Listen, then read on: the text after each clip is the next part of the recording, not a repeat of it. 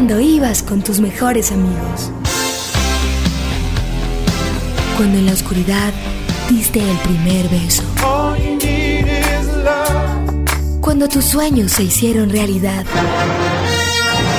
Cuando se apaga la luz y te das cuenta que en el cine todo puede pasar. En el cine, el programa donde escuchamos lo que hay que ver. Conducen Santiago Gutiérrez y Samuel Castro. Buenas noches a los oyentes de Buena Radio de los 100.4 FM en Medellín. Me volvieron a poner el pastel del, del afiche en esta cabina. Muchas gracias aquí a las directivas de, de esta prestigiosa emisora. Buenas noches, Santiago. ¿Cómo estás? ¿Qué tal, Samuel? Saludos a los oyentes. Saludos a varias oyentes que nos han hecho barra durante esta semana, que nos promocionaron cuando colgamos los programas en, en SoundCloud. Entonces, un saludo, un saludo especialísimo, digamos, para la politóloga Sandra Borda, para nuestra querida colega Amalia Londoño, para, bueno, también eh, Lina Cuartas, que nos ha hecho barra por ahí. Se me escapó alguien, Santiago, de pronto. Ah, bueno, sí, pero ella no nos oye, pero para Rebeca, que nos escucha desde el Cartagena, pues también un abrazo, digamos, para otra colega que nos hace barra por allá y nos, nos recomienda. Y bueno, y hoy vamos a hablar de una película que está agarrando para convertirse en fenómeno del año, ¿no, Samuel? Sí, pero, pero bueno, vamos a hablar un poquito de eso porque es extraño, porque es- va a ser como un fenómeno de opinión, pero Sí. aquí en Colombia no es un fenómeno de taquilla. No, exactamente. tenemos las cifras Creo de que taquilla. como el cine de Fincher de alguna manera. Sí, pero bueno, vam- vamos a tener tiempo de hablar de eso. Recuerden que nos pueden escribir tanto nuestras amigas que nos recomendaron en la semana, como ustedes, los oyentes, en el cine unal.edu.co y en el cine 100.4 gmail.com. Y te pueden seguir, pues si quieren ahondar en tu página 8 y medio. Punto info, sí. Punto mu- info. Muchas gracias por la cuña, Santiago. Yo ahorita le doy la chocolatina. O sea, recuerden que, Pu- puede pasar por a pagar la factura. Recuerden que nos, también nos leen en Twitter. A Santiago lo leen con arroba San Gutiérrez J como nickname y a mí como arroba Samuel Escritor. Vamos a, como dijiste, vamos a hablar de una película que aunque se llama Perdida en español, pues es como, ha sido como durante esos últimos días la película que han encontrado algunos de nuestros Qué bonito. Oh, qué palabras. juego de palabras maravilloso. Vamos a escuchar a Paula Ríos en, en la voz de nuestra cortinilla para hablar de esta película que está en cartelera en Medellín. Un momento para que sepamos qué hay para ver. Lo que se recomienda en el cine. Bueno, Santiago, yo tengo que decir, aquí eh, chicaneando, pero no chicaneando, sino porque de verdad lo hice, que... Sí, me eh, consta.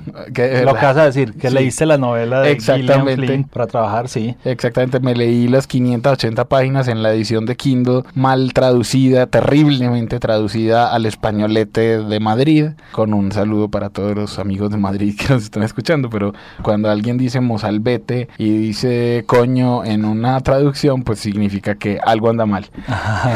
bueno, y sí, creo que además empezaste por dónde es que debemos abordar eh, este comentario, que es eh, Gillian Flynn, que se ha vuelto como una mm, figura joven, digamos, sí, está bien joven, es, nacía en el 71, está, es joven realmente, nacía en mi querida Kansas City, Missouri. Eh, Una colega, estamos hablando además eh, de una, colega. periodista que trabajó, cubría rodajes de películas y se ha convertido como una figura joven de este, de, de- de- de la novela, de la narrativa norteamericana de los últimos años, sobre todo porque tiene, tal vez por ese background, un lenguaje que muy acorde para pasar al cine. Sí, ella trabajaba, como vos decís, como acompañando rodajes y demás, que es lo que hacen muchos de los eh, que trabajan en Entertainment Weekly, En Entertainment que Weekly. es un medio que hemos citado aquí varias veces. Es un- tiene la, tal vez la mejor revista digital, o sea, de las- la mejor edición para tableta que existe de un medio, al menos de cine y de televisión, la tiene Entertainment Weekly. Ella trabajó ahí también como crítica de televisión.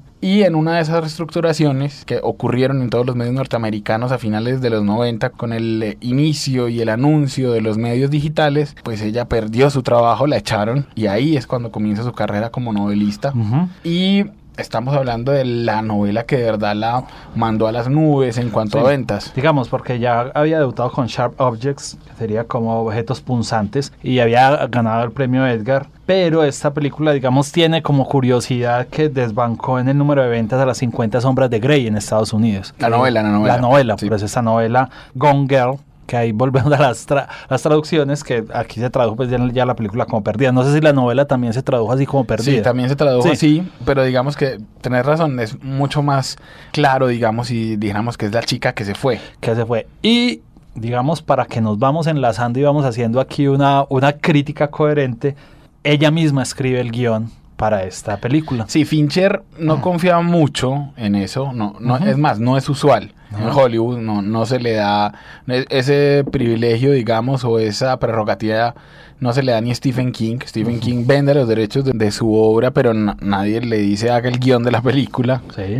Fincher estaba un poquito dudoso y le dijo, bueno, ¿usted cómo resolvería esta parte? Y eh, con esta parte me refiero a algo que no les vamos a decir acá, que pasa en la película, pero que los que ya la vieron saben a qué nos estamos refiriendo, a la mayor, digamos, al mayor punto de giro de la película. Claro que Fincher llega un poco después. A quien llega primero son los productores, que curiosamente al título de productora que es esta empresa nueva, Pacific Standard, que creó Bruna Papandrea con Reese Witherspoon. Reese Witherspoon, sí señores, la misma actriz rubia ganadora del Oscar, es una de las productoras de esta película. Y después llaman a, a- a, digamos, al equipo de producción de siempre de Fincher, y ahí es donde se vincula, digamos, Fincher al proyecto. Sí, pero Fincher escoge guionista. Él Ajá. escoge guionista. Ah, bueno, después O del sea, momento seguro le dieron la opción. Sí, sí, sí, por- porque pero- es que lo- vos tenés razón. Reese Witherspoon compra los derechos de la novela Ajá. cuando la lee, pero esta, el mismo Fincher, o sea, ella como productora escoge a Fincher. Eh, exacto, sí, digamos, y, es ahí y un hay un juego al revés porque es Fincher el que convence a Reese Witherspoon de que no sea la protagonista. Le dice, vea, usted es demasiado conocida, o sea, realmente no nos va a servir para lo que pasa con este personaje, que usted sea la protagonista, no funciona con Bueno, este pero eso, casting. eso resulta irónico porque para el masculino escogía a Ben Affleck. Pero, pero, pero Ben Affleck, te voy a decir, Estoy pero- aquí, estoy aquí abogado del Sí, sí, sí, realmente. pero Ben Affleck hace un, es un casting extraordinario. Ok. Porque Ben Affleck básicamente hace como un poco de él mismo. Todos sabemos que Ben Affleck tiene como un lado malo Ajá. que le toca camuflar. O sea, el hecho de que le gusten las apuestas, de que los casinos no le permitan entrar porque cuenta cartas, de que todos creamos que es el, el amigo que se rascaba las pelotas mientras Matt Damon escribía el guion de Good Will Hunting. Eso ha hecho que Ben Affleck, y bueno, y todo lo que pasó, ese, eh, o sea, su vida hasta antes del matrimonio con Jennifer Garner era un poquito extraña. Eso de que él saliera con Jennifer López, de que se comprometieran y terminaran la relación. De, bueno, hay como toda una dimensión, hay un Ben Affleck que la gente no conoce y esa era una condición perfecta para el personaje de Nick Dunn, que es el que hace en Perdida en la, en, en la película. Eh, bueno, bueno, y Fincher arma después su grupo tradicional de, de- de trabajo, digamos. Incluye el regreso de Trent Reznor, el cantante de Nine Inch Nails, en la música, el ganador del Oscar por Red Social. Y No se imaginan aquí, Ross. iba a decir que no se imaginan aquí lo que es la música, Ujú. porque la música está hecha de ruidos. Ok. O sea, hay, hay muchas escenas en las que vos sentís una melodía, digamos, tradicional, pero esa melodía está intervenida con ruidos, con ruidos de puertas. Es de las bandas sonoras que ha hecho con Fincher la más Nine Inch Nails de Sí. Reznor. Sí, me, me parece a mí. Sí. Por- Ah, aquí de pronto un musicólogo nos puede estar... Es decir, no, porque uno tendría que decir que lo más Nine Inch Nails es tal vez el cabezote anterior de el- la secuencia de apertura de la chica del dragón tatuado, que era muy, muy, muy Sí, es cierto. Nine Inch Nails, Sí. pero aquí ese, ese, ese ruido, digamos, esa inquietud del ruido, se traslada a las melodías que ocurren, digamos, durante la película. ¿Cuál es el tema de la película? Ah, bueno, iba a decir una cosa con Gillian Flynn importante. Santiago es el sueño que vos y yo podríamos tener. Escribís un libro, es exitoso, pero te dicen, vas a poder volver a escribirlo y le vas a quitar todo lo malo. Eso es lo que hace Gillian Flynn de guionista. Ajá. Todo lo que no funciona en el libro, todas las trampas que está mal, incluso ella cambia escenas del libro de lugar temporal y uno siente que funcionan mejor así como lo hizo. Era importante también para ella, digamos, que se conservaran ciertas cosas del libro y lo logra muy inteligentemente con su guion. La película trata de que de Nick Dunn, un tipo que igual que Gillian Flynn es despedido de su trabajo como escritor en una revista, se encuentra sin trabajo, sin plata y se va para el pueblito chiquito, un pueblito inventado, Carnage, New Carnage en Missouri, que no existe, pero que representa a todos los pueblitos de Missouri con eh, centros comerciales clausurados por la crisis, con la gente sin trabajo, bueno. Y se va con su esposa neoyorquina, la que conoció y de la que se enamoró porque era súper cool y súper bacana y la mujer adorada, inteligente, fina, la, con la que uno sueña, digamos. Y cuando llega allá y es lo que vamos viendo a través de unos flashbacks que nos cuenta la voz de ella, nos enteramos desde el comienzo que, que él vuelve a casa y algo ha pasado y ella no está. O sea, es la chica que se fue. Que en este caso es que la secuestran. Y vamos resolviendo como los acertijos que ella le dejó porque justo la secuestran el día de su quinto aniversario de bodas. Y había una tradición entre ellos, era que ella le dejaba como una casa del tesoro Para que él fuera reuniendo las pistas. Ese es básicamente el esquema de... Sí, de ahí hay pérdida. una No- trama no, les de- puedo decir más. clásica de suspenso que además no vas a dañar efectivamente. Sí, no, no, no les puedo decir más. Puedo decir, como me hizo eh, caer en la cuenta Juan Carlos González, que hay mucho de Hitchcock en esta película. Mucho. O sea, estamos hablando de planos, inclusive. Bueno, eso lo dice un fanático de Hitchcock. un fanático de Hitchcock que sabe reconocerlos y me dijo, hay planos que son el mismo plano de ciertas películas de Hitchcock, es verdad, pero yo creo que el gran tema de esta película es las apariencias, la imagen que dejamos en los otros, el hecho de que cuando uno se casa con alguien, por ejemplo, eh, uno le muestra a esa persona una parte de sí, pero pasan los días, eh, entonces te empiezan a ver en calzoncillos andando por la casa. La magia se pierde. y empieza a perderse yo no diría la magia, tiene que encontrarse lo que empieza a perderse, la mentira piadosa que todos nos damos, o sea, todos damos la mejor versión que queremos mostrar de nosotros mismos, ya sea a nuestros amigos, a nuestros colegas, a nuestros padres, la versión para que nos quieran. Y de eso es esta película, de cuál es la versión que le damos a las personas para que nos quieren. Y además, pues Fincher, como es costumbre, pues le mete a eso un análisis también sociológico, que aquí tendría que hablarse de cómo los medios influyen en la imagen de las personas.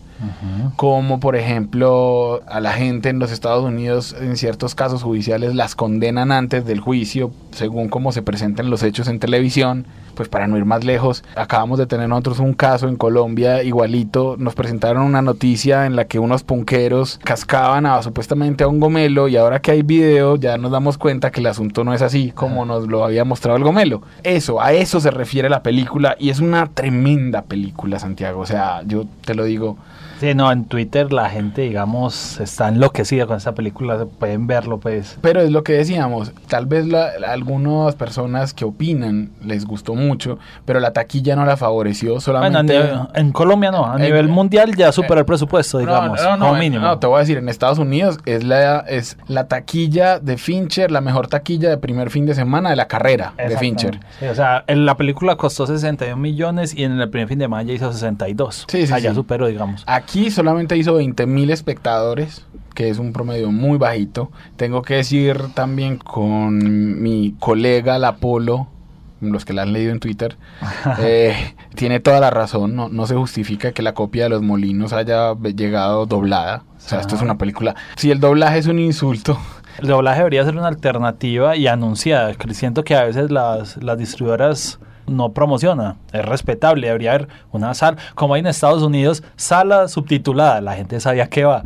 Digamos, aquí debería haber sala doblada que, que es totalmente respetable. Hay gente que es perezosa para leer, no le gusta simplemente. Hay Sí. gente que lástima porque realmente se pierde. se pierde mucho de la actuación. De, de la voz es muy importante en las actuaciones de, de los intérpretes norteamericanos, bueno, y de los intérpretes de cine. Bueno, queda entonces aquí esta película, digamos, recomendada de que es una Fincher. Bueno, demos por sentado que nuestros oyentes conocen el cine de Fincher, ¿cierto? Sí, exactamente. Pero Nos- pues, nos- nos y, y- y por sus códigos, nos fuimos por encima, pero pues, Estamos hablando del director de Seven, del Club de la Exacto. Pelea, del extraño caso de Benjamin Button, Zodiac, de Panic Zodiac, Room. Panic Room. Social Net- que cuan- como dijiste bien en estos días, en una mala temporada hace Panic Room. Exacto. Fincher. Lo más malito que hace Pani- eh, Fincher es Panic Room y Simon Brandt no alcanzará nunca.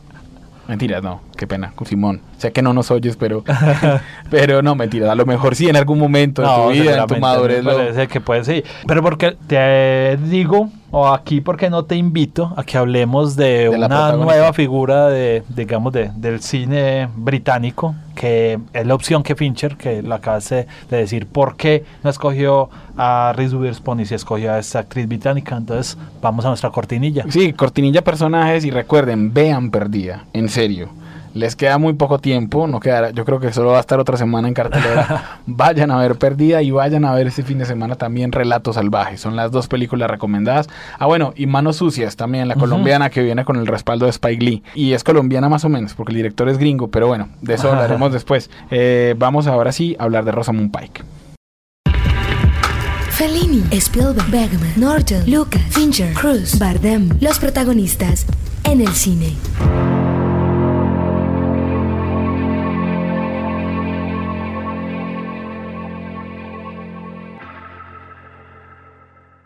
Bueno, Rosamund Mamacita Pike, digamos. O no, no, no lo, no lo voy a decir así, pero, pero sí es muy bonita. Es una, que, sí, es una mujer lindísima. Y es una mujer extraña porque tiene una cara, digamos que sí, muy pulida, pero podría ser vieja o podría ser joven, Ah. dependiendo, y como lo muestra la película, incluso dependiendo del peso. Cuando ella baja de peso, inmediatamente se quita años de encima. Y está en su tierna desde los 35 años, Samuel. Generación 79. O sea que podría, estás diciendo que podría ser nuestra, Nuestra novia. contemporánea, efectivamente. Sí, exacto. 1,74 de estatura también la podemos sacar a bailar sin problemas. Eh, Rosamund Pike. Y bueno, y el nombre es, Rosamund, ese nombre de dónde, de dónde vendrá. Rosamunda, se llama en español. Sí, pues raro, nunca lo había escuchado. Rosamund Mary Elizabeth Pike, eh, hija única. Que, cosa que pesó a la hora de que eh, de- David Fincher escogiera, Ah, porque ¿sí? el personaje en, en Perdida también es hija única. Rosamund Pike es, los papás, digamos, eh, era Caroline, que era la mamá, era una cantante de ópera. El papá es un profesor de música y, y, que trabaja pues todavía en el conservatorio de Birmingham. Y ella, pues como era hija de una cantante, pues se, se mantenía de viaje. Se mantenía con sus padres viajando para dar un concierto y no sé qué. Y fue como la niña, mm, la típica niña aplicada del Ajá. colegio. Empezó haciendo teatro desde el colegio, participó en una producción de Romeo y Julieta, luego aplicó para una beca. Sí, es una nerd total, seamos honestos. O sea, toca violonchelo, habla alemán y francés, es íntima amiga de Chelsea Clinton porque estudiaron en el mismo colegio. por ejemplo. O sea, estamos hablando de que no es que haya estudiado, pues cierto, no, no estamos hablando de alguien de la clase obrera, pues propiamente. Sí, sí, sí. Eh, y estudió y se graduó de literatura inglesa en el Wadham College de Oxford. Señores, no entra cualquiera, ni con cualquier chequera a ese, co- a ese college. Y luego de eso, pues decide tomarse un año de, de- de, digamos, de experiencia actoral. Eh, entonces se mete a, hacer más obras de teatro, quería como participar en todo lo que le ofrecieran antes de atreverse con la televisión. Estamos hablando de comienzos de, de siglo XXI, Ujú. que es cuando fue Chica Bond, ¿cierto? Ella fue Chica Bond. Ella fue chica Bond en, creo que Just Another Day. Sí. Eh, Die Another Day. Diana, que es la última de Pierce Brosnan. que es la última de Pierce Brosnan, hizo el, el papel de Miranda Frost. Digamos, esto estuvo, le dio algunas nominaciones, incluso en los MTV Movie Awards, que es lo que siempre digo de estos premios, que son, digamos, una validez de pop para una carrera artística de, una actriz joven. Y, digamos, ya había hecho cositas antes en televisión británica, pero esta película, pues, digamos, la pone en un primer nivel. En el 2004 hace Promised Land.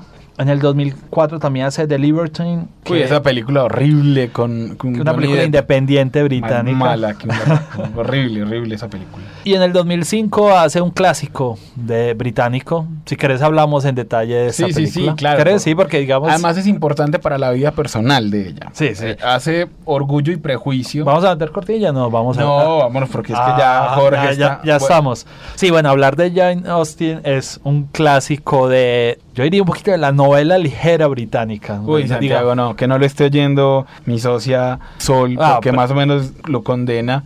Jane Austen, de todas maneras, sigue siendo una de las tres escritoras Sí, favoritas sí, de sí, Inglaterra. pero di- li- quiero decir que ella maneja un humor eh, muy británico, muy flemático. Y maneja una ironía, o sea, no es una cosa dramática como podríamos hablar de un Shakespeare, digamos. A eso, digamos, me refería por día, no livianez en su importancia literaria. Sí, eh, yo te entiendo, pero digamos que mm, aún así la nueva versión o a lo que lo que le mete Joe Wright a esta versión de Orgullo y Prejuicio en la que actúa Rosamund Pike eh, es coge lo que vos estás diciendo, coge como esa frescura, logra presentarnos a los personajes nuevamente frescos. La última versión, digamos, reconocida había sido la mm, miniserie de la BBC en la que, en, en la que el protagonista masculino era Colin Firth. Bueno, y, también en términos, la peluquea bastante. O sea, le quita personajes, le quita escenarios, le queda, o sea, la versión del libro a esta versión de película tiene, es muy condensada. Muy condensada y light, digamos. Hay que ser honesto. No, no, yo estoy comparando las dos, pero esa es una comparación que siempre se va a hacer con la, eh, al leerse el libro y poder dar la película. A mí me encantó. Siempre va a pasar. Yo, no, no estoy hablando mal. ¿Por qué me hace esa cara como si estuviera hablando mal de ella? A mí me encantó la película, pero Rosamund Pike no es propiamente de la que uno se acuerde, sí. porque es la hermana de la protagonista que hizo Kira Knightley. Es una de las Bennett, que es la familia protagónica, que son cuatro o cinco hermanas, sí, creo. Que cuatro, que también ahí actúa Carrie Mulligan, pero no me acuerdo si es una... sí, Rosamund Pike, Jenna Malone que hace de Lydia, Talula Riley que hace de Mary y Kitty que hace de Carrie Mulligan. Que, que, hace Carrie Mulligan, sí, exacto. Y Rosamund Pike en ahí digamos que tenía varios problemas. Uno, que le ponían de novio al que había sido novio en la vida real de la actriz. Joe Wright le preguntó, le dijo, oiga, ¿usted tiene algún problema con esto? Ella le dijo, no, está bien, yo acepto. Pero el muy miserable Joe Wright se enamora de Rosamund Pike se comprometen en matrimonio y él cancela el matrimonio. O sea, por eso es que yo decía que porque él no había vuelto a actuar con ella, pues, eh, sabiendo que Joe Wright es de, de, amores en cuanto a sus actores. Sí. Y pasa eso. Rosamund Pike tuvo ahí como un... Yo creo que incluso eso afectó su carrera, porque e, ella iba para, para más, y mira lo que hay, estamos hablando de que se demoró otros 10 años en un papel como este de Perdida, que es importantísimo. Sí. Yo iba a decir que es extraño. En Perdida, Fincher le hace unos planos, perdón por lo que voy a decir, pero al culo, o sea, le hace unos, planos, unos primeros planos de la nalga de ella. Y es muy extraño porque en Jack Reacher, que es la película que coprotagonizó con Tom Cruise, casi todos los planos eran al, a las tetas o al, al, busto. Me parece increíble, es como que... Y lo peor es que ella no es una actriz que uno se la imagina, digamos, como la voluptuosa, la, sino que todo lo contrario, es una típica actriz inglesa, muy bonita. Sí. Yo creo que va a ser como el reemplazo de Helen Mirren, se me ocurre a mí. O sea, que es una mujer con una figura muy bonita, que puede hacer de sexy, pero que todos saben que es buena actriz. Sí, y digamos la, su contemporánea que es Kira Knightley, que la mencionaste en, Orgullo y Prejuicio, tiene la ventaja que es mucho más versátil en su rostro. Kira Knightley tiene un rostro como a veces, a veces como difícil, como no tan versátil. Entonces ella sí tiene una versatilidad que lo que dijiste le permite manejar rangos de edad. Incluso si ella se, se tiñe el pelo, creo que es ese tipo de, de rostros que cambia mucho. O sea, podría... Barney's Por ejemplo, que es la película que ella hizo con Paul Giamatti. Paul Giamatti. Es un, o sea, pasa por un rango el, el personaje como de 40 años. Uh -huh. Y en todos le creemos a la actriz. Eso, sí. eso habla muy bien de lo que estamos diciendo. De la versatilidad, viste, te dije que nos iba, Jorge nos iba a tirar. Jorge, no, Jorge Benjumea. Es implacable. Jorge Benjumea es implacable aquí con el tiempo. Para los oyentes que no lo conocen, es nuestro aliado en la consola. Y ya nos está diciendo que tenemos que terminar. Pero digamos que, ¿qué podemos decir de Rosamund Pike? Que, sí, digamos que lo este, que decís. Este es su papel. Sí, cayó, digamos, en unos papeles que no son películas, digamos, malas, pero que no, nunca le habían permitido su lucimiento, llamémoslo así. Sigue haciendo cine independiente británico. No se ha ido a, a Hollywood hasta ahora. Sí, de sea, pronto esta película puede ser su salto a Hollywood. Sí, aunque abierto. Aunque te, te iba a decir era que es un algo un poquito de malas. Porque justo le sale este éxito, porque en, en Estados Unidos fue un exitazo. Uh -huh. 38 millones de dólares el primer fin de semana, una película que no es de acción, que no es de superhéroes, que no tiene efectos especiales, pues sí es muy extraño ese, esa taquilla sí. en Hollywood, pero acaba de tener a su segundo hijo uh -huh. y dijo que se le iba que le iba a dedicar. Entonces en este momento si vos ves su, su tabla de trabajo, solo tiene una película en postproducción, una película de voces, pero no tiene nada ni filmado acabando, ni a punto de estrenarse. Y eso es jodido en cuanto al timing del éxito, porque entonces se puede perder los próximos dos años de, como de la mente y de los ojos del público justo cuando necesitaba estar en la mira de todos. Bueno, es, cierto. esperemos a ver qué, qué, le depara entonces la carrera. Que no se nos pierda, Pike, por favor, para, por el bien de nuestros ojos y del cine. Bueno, yo quería escuchar una canción, digamos, que tuviera algo que ver, pero que, le diera pistas a los que han visto Y encontré el título apropiado. De la banda sonora de Jack Reacher, vamos a escuchar una canción country de Merle Haggard que se llama The Fighting Side of Me. El lado peleador, mi lado peleador. Y eso es precisamente lo que muestra Rosamund Pike en Perdida, su lado peleador. También hay que decirlo, es muy apropiado que Perdida y Ratos Salvajes se estrenen en el mes de las brujas. Véanse las películas y ya se darán cuenta por qué. Nos escuchamos dentro de ocho días aquí en el cine.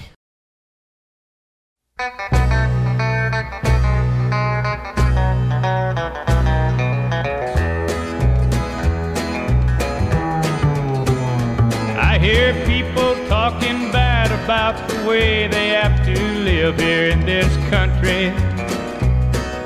Harping on the wars we fight, griping about the way things ought to be. I don't mind them switching sides and standing up for things they believe in. When they're running down our country, man, they're walking on the fighting walking on the fighting side of me. Running down a way of life our fighting men have fought and died to keep. If you don't love it, leave it. Let this song that I'm singing be a warning. When you're running down our country horse, you walking on the fighting side of me.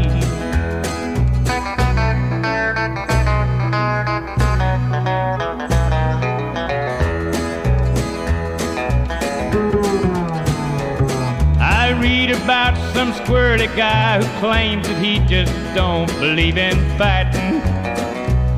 And I wonder just how long the rest of us can count on being free.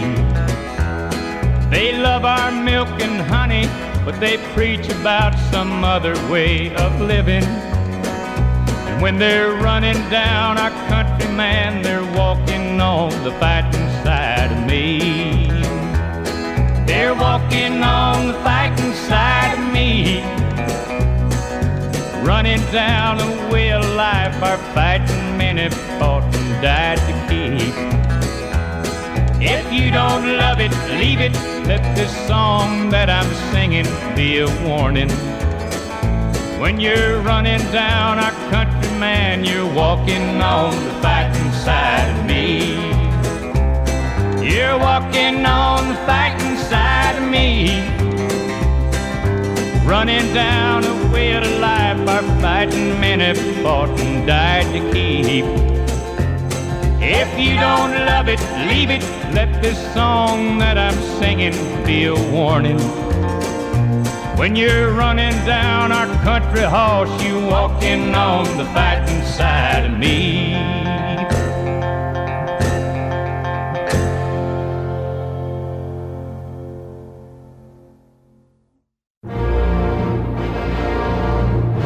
Cuando ibas con tus mejores amigos. Cuando en la oscuridad diste el primer beso. Cuando tus sueños se hicieron realidad. Cuando se apaga la luz y te das cuenta que en el cine todo puede pasar. En el cine, el programa donde escuchamos lo que hay que ver. Conducen Santiago Gutiérrez y Samuel Castro.